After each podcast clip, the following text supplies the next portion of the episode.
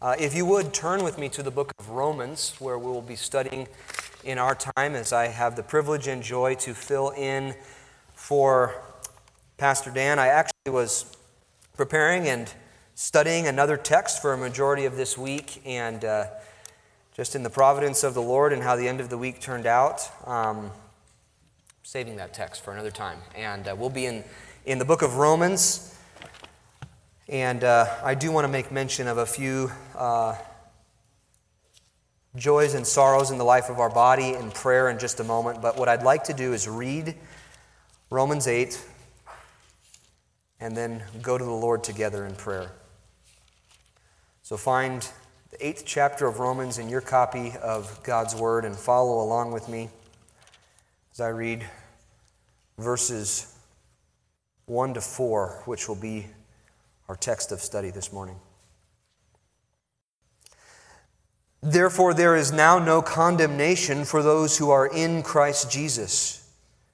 For the law of the Spirit of life in Christ Jesus has set you free from the law of sin and death.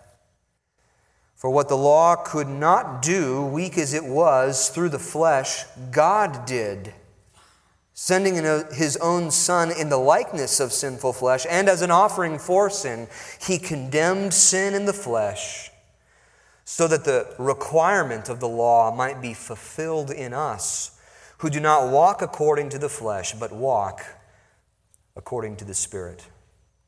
Let's pray together. Father, we come before you as those desiring to be fed with the Word of God with the true manna, words that come from your mouth, inspired by men, yet given by the Spirit. Inspired by you as you penned these words to the Apostle Paul all those years ago, and yet we come in this Sunday, this summer in 2022, needing the truths of liberation and justification and encouragement that come from the gospel. Father, it's our joy as we gather week by week to offer you praise, to hear from you, to humble ourselves before you, to function as the body of Christ. That is our desire. Even as we pray that, Lord, we think of joys and sorrows in the life of this body over this last week.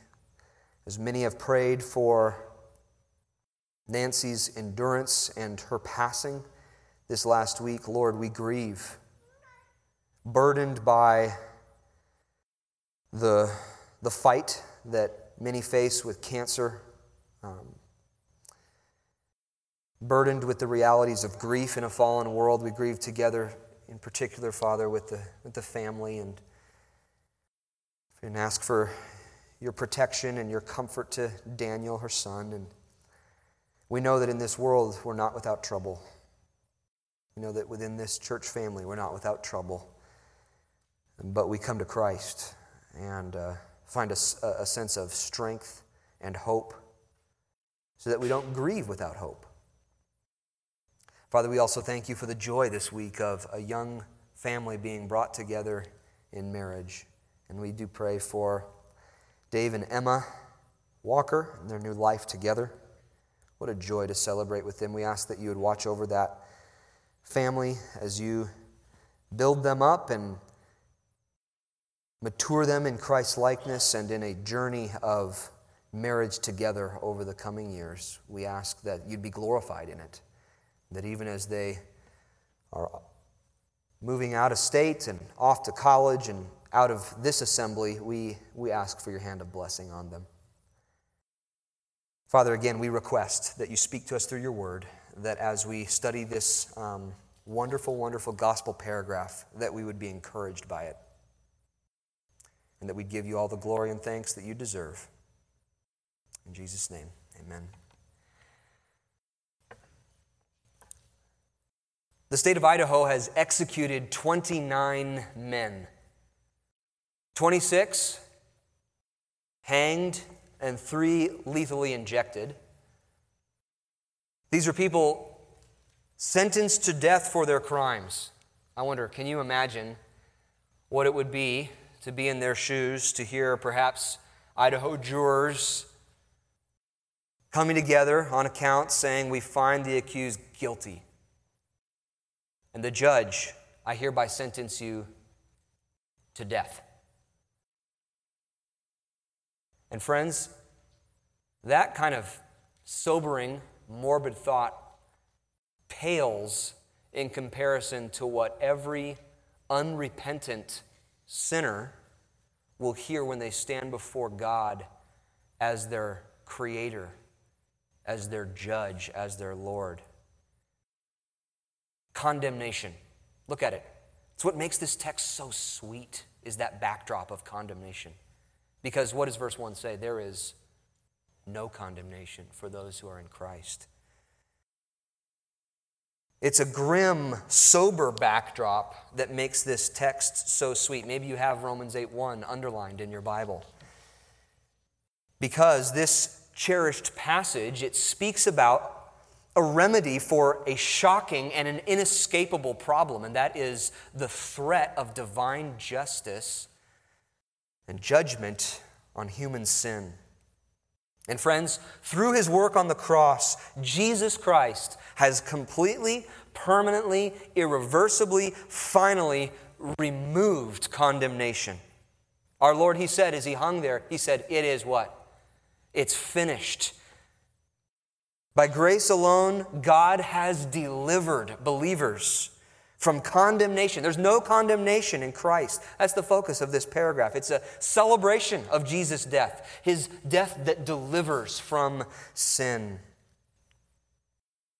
But before diving into the details of this paragraph, let's remember just a little bit about the context of the book of Romans. Romans was written by the Apostle Paul in around AD 57 It would have been on his third missionary journey where he spent significant time ministering to the Ephesians. He spent years, as it turns out, training and upbuilding the assembly in Ephesus, while he corresponded some with Corinth, writing the letters of 1st and 2nd Corinthians, and writing the letter to the Romans. He had not yet been to Rome as he writes this letter to the Romans, but he wrote it for two main purposes. The first purpose that he wrote the letter to the Romans was to sort of pave the way for the visit that he would take. He eventually gets to Rome. He's on house arrest in Rome by the end of Acts. But when he writes this letter, he's not yet visited, and he desires to make Rome, if possible, a further base for ministry, even out as far west as Spain. And so, one purpose to the letter of Romans is to establish contact for perhaps future opportunity in gospel ministry with the Romans and beyond. But there's a second purpose to this letter, and that is that Paul wrote the letter of Romans to give a full and detailed statement of the gospel. You know this if you've read the letter of Romans. It's filled with theological argumentation and really a mounting, heaping explanation of the righteousness of God offered to sinners in the gospel. Good news. Romans 1:16 says, "I am not ashamed of the gospel, for it's the power of God to salvation for all who believe, to Jew and Greek. In it, in the gospel, the righteousness of God is revealed." And faithful, humble hearts down the ages have rightly interpreted and stewarded this book, recognizing that the righteousness of God revealed in the gospel is not merely his righteousness to vindicate himself in judgment, but it is the righteousness offered to sinners by grace, credited through faith in Jesus Christ.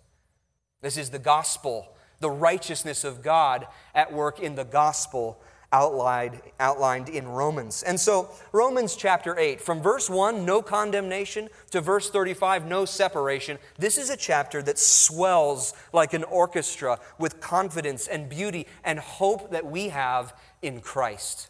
Hope in Christ. And so, what we have this morning before us in these verses are three aspects of the believer's deliverance. Three aspects in which the believer, in which we are delivered by Jesus' death. And we'll note them as we come to them. The first is the pronouncement of no condemnation. The pronouncement.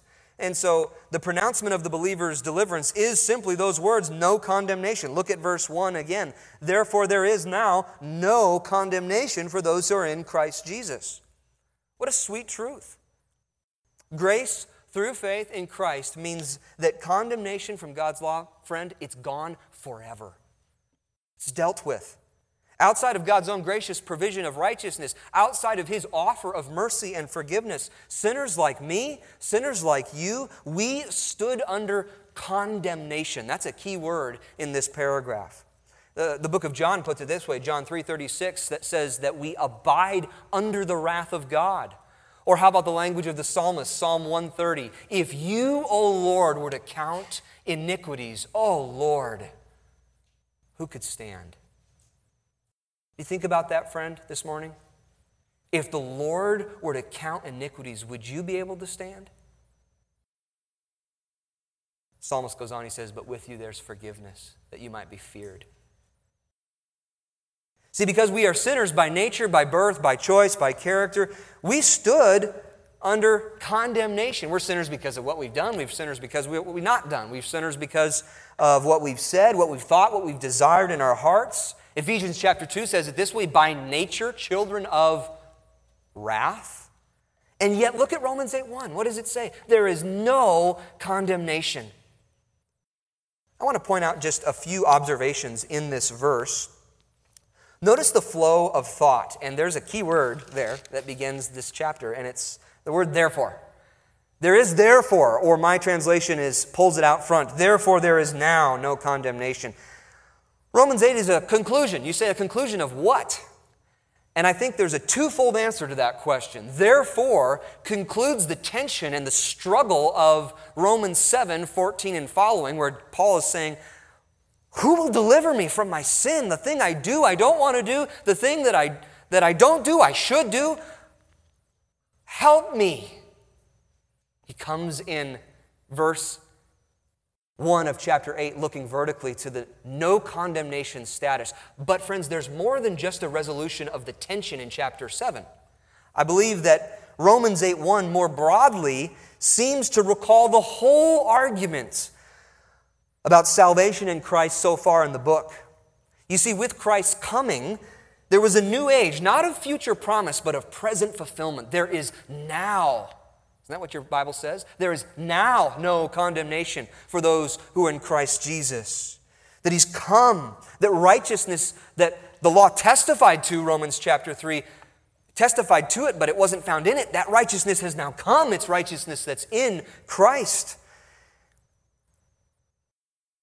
So that we now stand not in Adam, but in Jesus.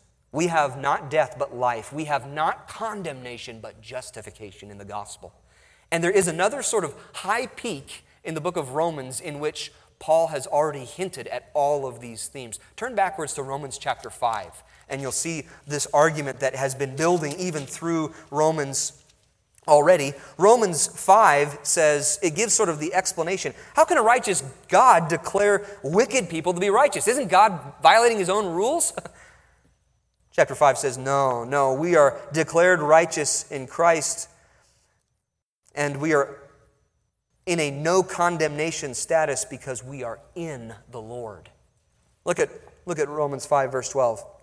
Therefore, just as through one man sin entered through the world, and death through sin, and so death spread to all men because all sinned. And then he's going to pick up his argument. He actually doesn't do so until later on in this chapter. He goes on a, on a rabbit trail. But look at verse 16. He says, he says, The gift is not like that which came through the the one that sinned, that's Adam. For on the one hand, the judgment arose from the transgression, resulting in condemnation. There's our word. So condemnation came through Adam. But on the other hand, the free gift arose from many transgressions, resulting in justification. And really, it's pulled together at verse 18. He says, So then, conclusion. Through the transgression of one, there resulted condemnation to all men. Even so, through one act of righteousness, he's talking about Christ, there resulted justification and life for all men. So, Paul concludes chapter 5, at least, saying that there's no condemnation for believers. Why? Because we're in Christ. We're in Christ. And in fact, if we were to just sort of uh, follow the argument that goes Romans chapter 5, 6, 7, 8. In chapter 5, he's saying that we have a new identity. It's that we're in Christ. In chapter 6, he says we have a new relationship to sin, that we are dead to sin. In chapter 7, he says that we have a new relationship to the law, that we are not under law. And now, therefore, in light of that, Romans 8 1, there is therefore no condemnation. So there's a logical connector, there's an inference, a conclusion. But second, maybe another observation about verse 1 here is just those words no condemnation.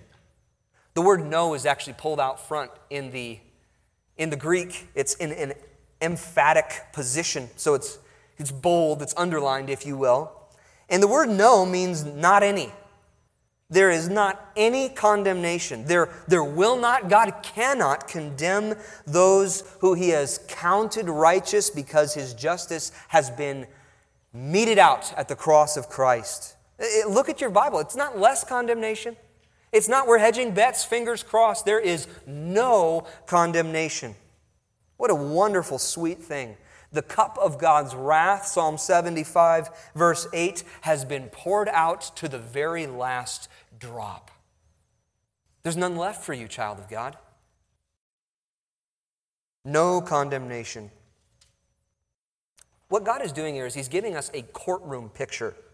When you see that word condemnation, again, it can be contrasted with justification. That's courtroom language. And if we were to just sort of explain what condemnation is, it has two parts. To be condemned, uh, on the one hand, means to receive a guilty verdict, and secondly, to be sentenced with a penalty. It's both verdict and penalty. That's condemnation. And you see what Paul's saying here. He says, There's no penalty for you, there's no guilty verdict. What a, what a balm to our soul. We're forgiven. Isaiah 118 says it this way Though your sins are as scarlet, it gives a picture. Though your sins are as scarlet, they will be what? White as snow.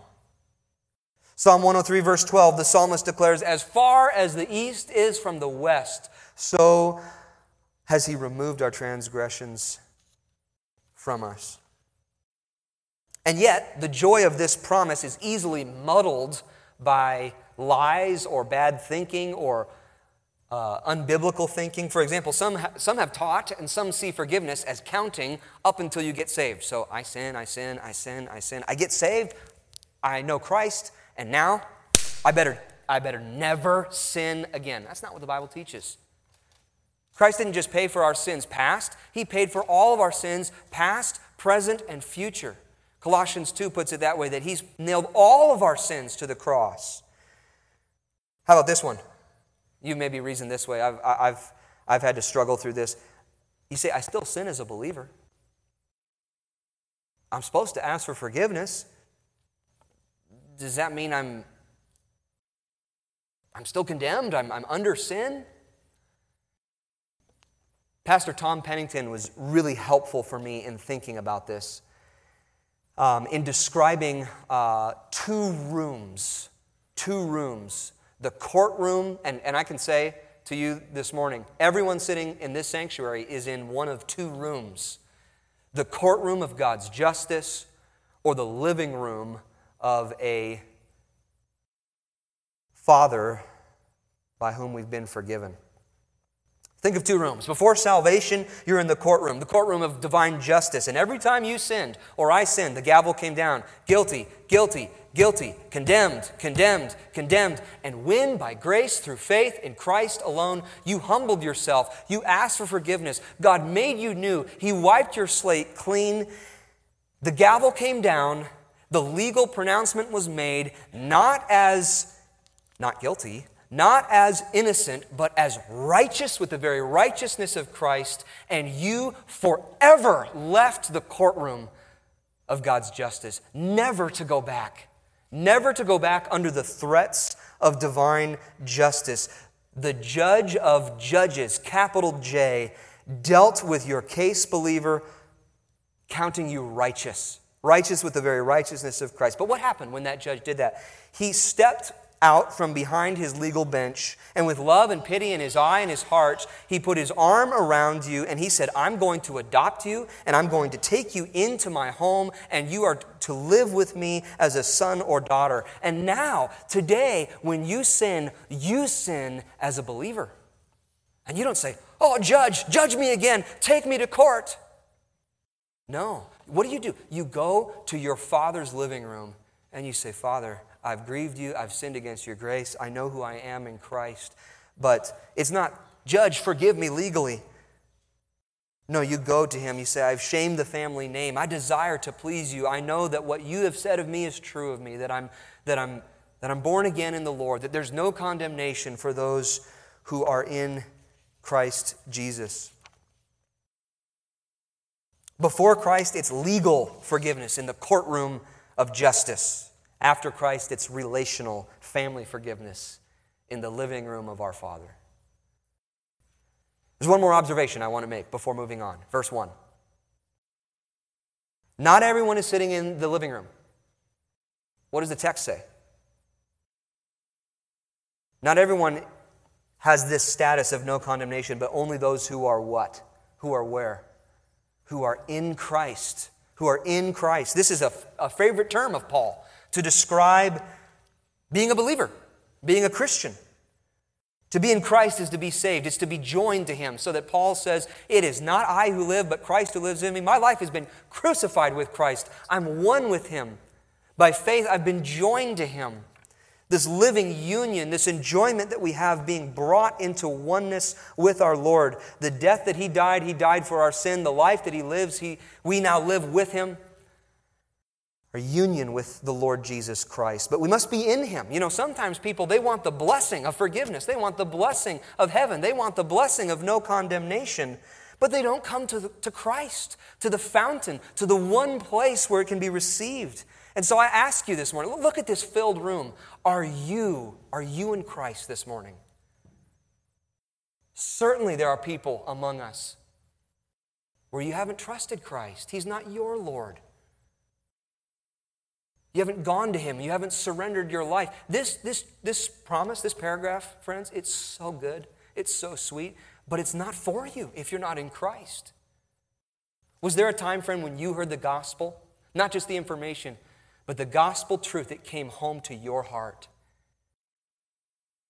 and the invisible hand of our Lord put his hand on you with conviction, with love, and the Christ that you were once indifferent to became a treasure in your thinking. You no longer yawned at him, but you, you, you fled to him. You fled to his mercy, to his goodness. Are you in Christ this morning? You're not in Christ by being in a Christian family. You're not in Christ by being married to a Christian spouse. This promise is sweet, but it's to those who are in Christ by grace through faith in Christ. Well, that is the pronouncement. Sweet, isn't it? No condemnation the pronouncement of deliverance. Second, we could consider the basis of our deliverance. The basis of our deliverance. And it's very simply this on, on the same sort of flow of thought. The basis of our deliverance is freedom through Christ. Freedom through Christ. Look at uh, your Bible. It's very clear. It says in Romans 8, verse 2 For the law of the Spirit of life in Christ Jesus has set you free from the law of sin and death. So, number one, we saw the pronouncement, no condemnation. Second, we see the basis of our deliverance. That is freedom through Christ. Freedom through Christ. And we could say a couple things about this freedom, even as we think about verse 2 there. I think I put this in your outline. Is that we're freed from the law. Or you might say we're freed from the penalty of the law. You guys see that when it talks about how he has set us free from the law of sin and death? And I would say, like verse 1, that deals with our our, our condemnation and our justification, so verse 2 is dealing with the penalty of sin. Now, when I say that, I understand the Bible teaches that the power of sin is broken. Romans chapter 6 even teaches that. I just don't think that that's what this verse is saying because, in particular, that past tense completed verb. Look in the Bible. Look, verse 2. It, it's that main verb, it's the law of the Spirit of life has set you free. And the Greek tense has this idea of once for all action, a freedom from the penalty that's accomplished at salvation, the penalty of death. Jesus bore it. So, verse 2, we could say it this way, is about our justification.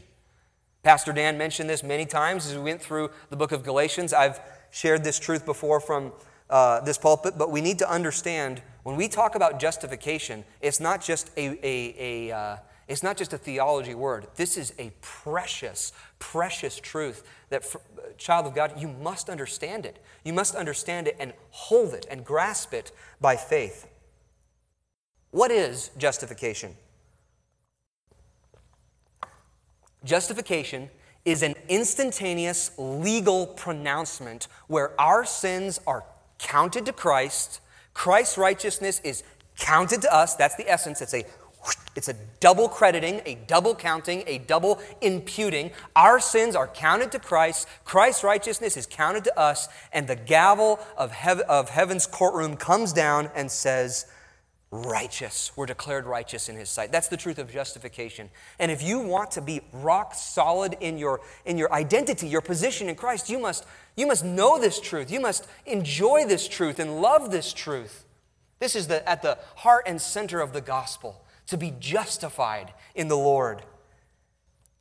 That's what he's talking about in verse 1 and 2. Now, look at verse 2 again. He uses the word law two times. For the law of the Spirit of life has set you free from the law of sin and death. We're freed from the law of sin by the law of the Spirit. You say, Paul, what is that? What are you talking about? We're freed from the law by the law. Well, this, this word law, nomos, is, is a flexible word. It can be used for the law of the land, Acts 18 13. It's often used for the law of Moses. It is sometimes used for the whole of the Old Testament or of the Word of God, the law of God. But you could say it in the most basic sense that the law, this word law, it means rule or authority. Rule or authority. You could say it this way we're set free from the authority of sin and the death that it brings. We're set free from that authority by the authority of the Spirit who brings life. Or you could say that we're set free from God's requirement. That's another way to think helpfully about the law. God's requirement rendered us guilty. You know why? You don't keep God's requirement, neither do I. And so the Spirit set us free from the authority of sin, from the requirement of God's law, that though good, rendered us guilty because we're not. Think about it this way the authority of indwelling sin, it drags a person down to death like the law of gravity, but the life giving Spirit becomes then the power of resurrection life within a child of God. One evil thought of superiority, one angry flash of entitlement, one hateful moment of contempt, one private relationship of nurtured jealousy, one indulgent look at pornography. It renders us guilty and what this text is saying is we've been freed from the law's demand for our death. We've been freed. Our sins before a holy God, they're significant. His standard is perfection. And think about it in this room, every single one of us is probably vented in sinful anger. We've, we've told more lies than we'd be able to recollect or count. So that we look at what the Bible says the wage of sin is death. And yet, I can tell you on the authority of Scripture this morning, friend, if you're in Christ, Romans 8 1, you're not under condemnation. Romans 8 2, God has set you free. He set you free. Look at verse 3. He goes on. For what the law could not do, weak as it was through flesh, God did. the law of sin and death, verse 2, the requirement, particularly the, the law of Moses that showed us our sin, he calls it here a law that was weak and unable to save. Do you see that in verse 3? For the, what the law could not do, weak as it was through flesh. What's he talking about? He's talking about our flesh. The law itself is holy. The law itself is just. The law itself is perfect. He said all of those things in Romans 7. The problem is the material that the law has to work with. And you know what it is? It's us, our human flesh. And the law comes to us, and what do we want to do? We Want to break it. And we have broke it. And so the law, weakened as it was by flesh, could not do something. But what does verse 3 say? God did that something. God did what the law could never do. If, think about this, friends. The, the law shows us our need. The law shows us our bankruptcy. The law sort of brings us like a tutor to Christ. The law brings universal accountability. The law reflects God's own heart. The law reflects God's own righteousness. But the law cannot save. The law has never saved because it cannot save. And what it could not do, verse 3, what does it say? God did. God did what the law could never do. You can underline that. God did it. The hope of religion is in law, the hope of Christianity is in God. God did it. He saves. This is essentially the gospel in a nutshell. What our morality could never achieve, God has done. What our behavior could never accomplish, God has accomplished. God can achieve. God has attained it. He has done it. Uh, one pastor said it well. He said, When it comes to the law of God, you've got three options. Number one, keep God's law perfectly and earn eternal life. I wouldn't bet on that option. But you can keep God's law perfectly and earn eternal life. You can't. The Bible says no one does. Option one. Option two, fail to meet a standard of perfect love and suffer under eternal condemnation. By the way, what do you have to do for, for this to happen? Nothing. We're already headed there. Or three, place your faith and your confidence and your boast and your trust in Jesus Christ. The one substitute, the one solution, His righteousness, His life, His death. The only existing solution for our great problem, and we stand where? Verse 1 no condemnation. God did it verse 3 says. How did he do it? He goes on. Look at verse 3. The, uh, the second half of the verse, he says, God did it, sending his own Son in the likeness of sinful flesh, and as an offering for sin, he, that is God, condemned sin in the flesh. It's a complicated set of phrases, but we'll work through it here. We already saw that we're freed from the law, or we're freed from the penalty of law. Verse uh, 2 and 3 make a, a second observation for us, and that, that's, that we're freed by a substitute. We're freed by a substitute. So if you're taking notes, we're freed from the law, but we're also freed by a substitute. That's what verse 3 articulates there. It's taking us deeper into Paul's logic. You can see it right there in your Bible. Now, note just a couple things about this verse. We see the sinless and yet um, true humanity of Jesus. Look at verse 3. Paul's walking a tightrope here a theological tightrope. He doesn't just say that God sent his son in the flesh, but in sinful flesh. You guys see that? So he's emphasizing the corruption of our fallen flesh. And yet he doesn't say that Jesus came in sinful flesh. That would be to say that Jesus was a sinner. But he said that Jesus came in what? The likeness of sinful flesh. What is he doing here? On the one side, Paul wants to show just how closely Jesus was associated with sin. And on the other hand, he wants to retain and maintain the fact that in that close association, Jesus was not a sinner. He made him who knew no sin to be sin for us. Jesus was perfectly righteous, born of a virgin. In him there is no sin, 1 John 3. And so consider that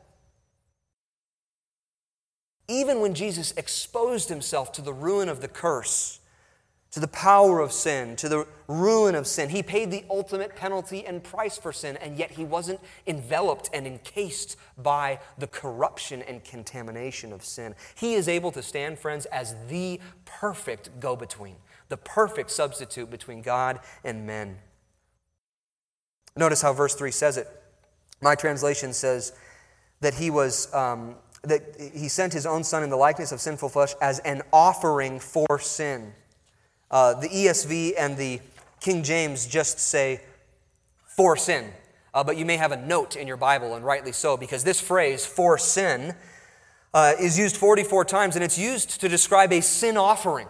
He, he, that's why the NASB is translated the way it has, that he was an offering for sin. This is found frequently in the book of Hebrews, and it's the idea that Jesus, um, Jesus' death was not an accident. Jesus' death was not random. Jesus' death was not uh, the culmination of, of political, social issues and power play in the first century. No, Jesus' death was a spiritual offering for our sin. Jesus died in our place for our sin. And Paul gets even more specific when he said, look at verse 3. He says, God condemned sin in the flesh when he sent Jesus. There's kind of a word play here. When he sent Jesus because he condemned it in this, uh, he condemned sin in the flesh. This is a little bit tricky. What is he saying? Flesh often refers to our, our inclination towards sin, our inner rebellion. Uh, it's the word uh, if you have an, an NIV, this word is translated sinful nature. It's the bent, it's the inclination, a favorite word by Paul. Sometimes the word is used just for the physical body, often used in Paul to talk about our inclination, our inner bent towards self and sin. And here's what he does in verse, it, there's a word play, it's, it's tricky. He basically says, The sin of our flesh, meaning that bent towards rebellion, was condemned in the Son's flesh, meaning his physical body. It's a wordplay. Do you see that? Look at, look at the verse again. The sin of our flesh, meaning our corrupt nature, was condemned in the Son's flesh, meaning his physical body. He condemned sin in the flesh. He's talking about the, he's talking about the Lord there. And you see the picture. Our sin punished in his body. This is what the scripture teaches. So that every time that we say, we've mentioned this before, every time that we say, I'm blessed, we remember because he was cursed. Every time that we say, I have forgiveness and mercy, we remember it's because justice was satisfied at the cross. Every time that we come back to Romans 8 1, and we should come back here, shouldn't we, beloved? Every time we do and we read no condemn- condemnation, we remember that it was because he condemned sin in the very life of the Savior. As it was dealt with on the cross. The Father pronounced a guilty verdict and he meted out a criminal punishment, condemnation.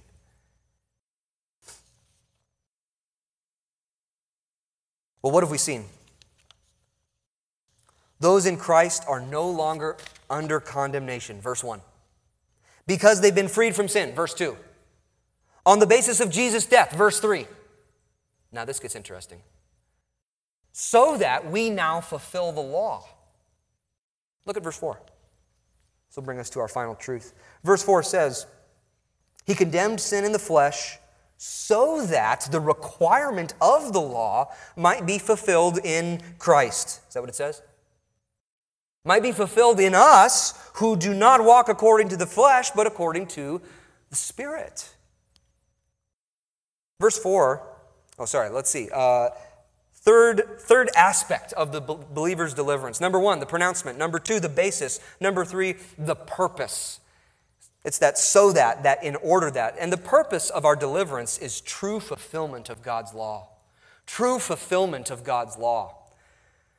Verse 4 gives the purpose of our deliverance, true fulfillment of God's law. And it starts with that word in order that. You can underline that. That's a purpose statement, that's a result statement. And what he's saying is that the purpose of, of our no condemnation status, the purpose of the con- condemnation of sin in the life of the Lord Jesus, it wasn't so that we would just sit and soak and say, I'm a Christian. It wasn't that we would just rest in eternal life. No, our salvation is for the purpose of glorifying God, of living for Him. We might summarize it this way The purpose of our salvation is obedient love, that we would know our Lord, that we would walk with Him, that we would love Him Obedient love. Jesus said it this way If you love me, you will keep my commandments, John 15. Glance at verse 4 again. Notice that there's a singular. The word requirement is singular, so that the requirement, not requirements of the 613 commands of the law of Moses, but the requirement, singular, of the law might be fulfilled in us. Uh, this is not obedience to all the commands of the Old Covenant, but the summarizing totality of the law, which is now rearticulated as the New Covenant standard of obedient love. That's the succinctful, sort of summarizing totality. You can see it. Look at Romans 13. Flip the page over. Romans 13, verse 8. Makes this helpful for us. We're not under law, we're under the new covenant, and yet the summation of the law and a description of new covenant obedience is this, is this love principle. Look at verse 8 of chapter 13, Romans 8 or Romans 13, 8. It says, Owe nothing to anyone except to love one another, for he who loves his neighbor has fulfilled the law. Similar language. For you shall not commit adultery, you shall not murder, you shall not steal, you shall not covet. And if there is any other commandment, it is summed up in this saying, You shall love your neighbor as yourself. That's why I said obedient love. This wraps its arms kind of around this thought. Verse 10 summarizes Love does no wrong to a neighbor, therefore, love is the fulfillment of the law. Love for God and love for others, I would say, is the requirement, single, of the law. It's the essence of new covenant obedience. Again, this is not the basis of no condemnation. This is not the ground. This is not why we are not under wrath. It's the fruit, it's the result, it's the so that. It's the purpose. Does that make sense? So key. So key to see that distinction. What does it mean, though, I'm going to ask one more interpretive question. This is a tightly packed text, isn't it? One more question. Let's think about this. What does he mean when he says in verse 4 that the law is fulfilled by those who walk according to the Spirit? And be careful. Don't jump in your mind and in your thinking to Galatians 5, because that will confuse us. Galatians 5 is an exhortation to walk by the Spirit. You know how many commands there are? You know how many exhortations there are in Romans chapter 8? All those 39 verses? Zero commands. Zero commands in Romans 8. So, what I'm saying, friends, is this Galatians 5 is exhorting the believer's behavior, Romans 8 is describing Christian identity. Of course, those are related, but you see the difference. One is an exhortation to walk by the Spirit, a command to walk by the Spirit. This text is a description of believers as those who do walk by the Spirit. In other words, this doesn't make us a Christian, it shows that we are one. He's describing being a Christian. You could read verse 4 this way so that the requirement of the law is fulfilled in believers who live as believers, not as unbelievers. Because he goes on verse 5 and he says that, the, uh, that those who live according to the flesh set their minds on the things of the flesh. And he's talking about unbelievers. And those who are according to the Spirit set their mind on the things of the Spirit. And he's talking about believers. He's giving this dichotomy. What I mean is this walking according to the Spirit, Romans 8 4, is to be a believer. That's how he's using this phrase. And God's ultimate purpose in sending His Son is not just that we would have a forgiven status, but that we would function, that we would be believers, that we would function as believers, that we would live in that so that purpose, that we would live in obedient love and desire Him and fear Him and know Him as our God. 1 Peter 2:24 He himself bore our sins in his body on the cross so that same idea we might die to sin and live to righteousness. It's the same thing God's word is saying in 1 Peter 2:24.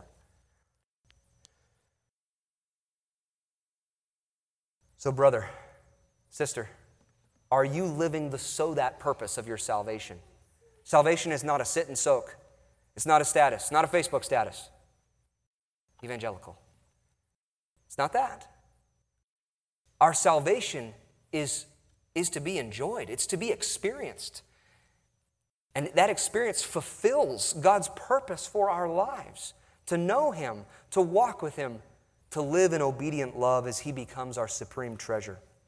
So let me wind down this morning with these reminders. Don't allow yourself to be robbed of the joy and the security of verse 1.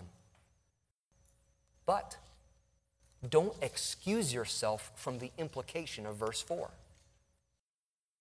Don't let yourself be robbed from this sweet text, child of God, in verse 1. Don't, don't allow yourself to be robbed from the sweetness and the goodness of verse 1 and following, but also don't excuse yourself from the implication of verse 4.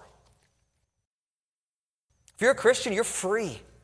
You are free from the law. You're free from the threat of divine justice and death, it's right for us to celebrate, to give thanks to our God, to go to Him in the living room, recognizing we're beloved, that He has no desire to condemn us, that He loves us in Christ with the very love that He has for the Son. It's right for us to claim that truth, to enjoy it, to go back to it, and preach it to our hearts again and again and again, so that we don't believe our emotions, so that we don't believe what people say, but we believe the gospel. But we could say this too every person is either lost or saved. Every person is either in Christ or not in Christ. Every person is either under condemnation or has the blessing of justification. Friend, that's true of you this morning. It's true of us this morning as we gather. Is there anyone sitting in this room where this sweet promise, isn't this a good paragraph? where this promise, it's not for you because you haven't come to the Lord. You haven't surrendered your will to Him, bowed the knee. You haven't trusted in Christ. Is there anyone here where that's you? Any young people here? You haven't trusted in Christ. You've been around church, but you haven't, you haven't given your life to the Lord. You haven't turned from yourself your sin, your rebellion, and turned only to Jesus and received his wonderful forgiveness. Turn to Christ. Come to him. What prevents you from coming to him? This paragraph, friends, is awesome. It's amazing. But men and women, they refuse it. They stumble over it because of pride, because of a refusal to acknowledge who they are and what they are before the Lord. Don't let that be you this morning. If you don't know where you stand for eternity with the Lord, that is the most pressing question on in your life. And so come to him. You personally, come. So that none who sit here today would say at the end, I never heard, I never knew, I never was told. Friend, you are under condemnation outside of Christ but in Christ you are under no condemnation. Let's pray.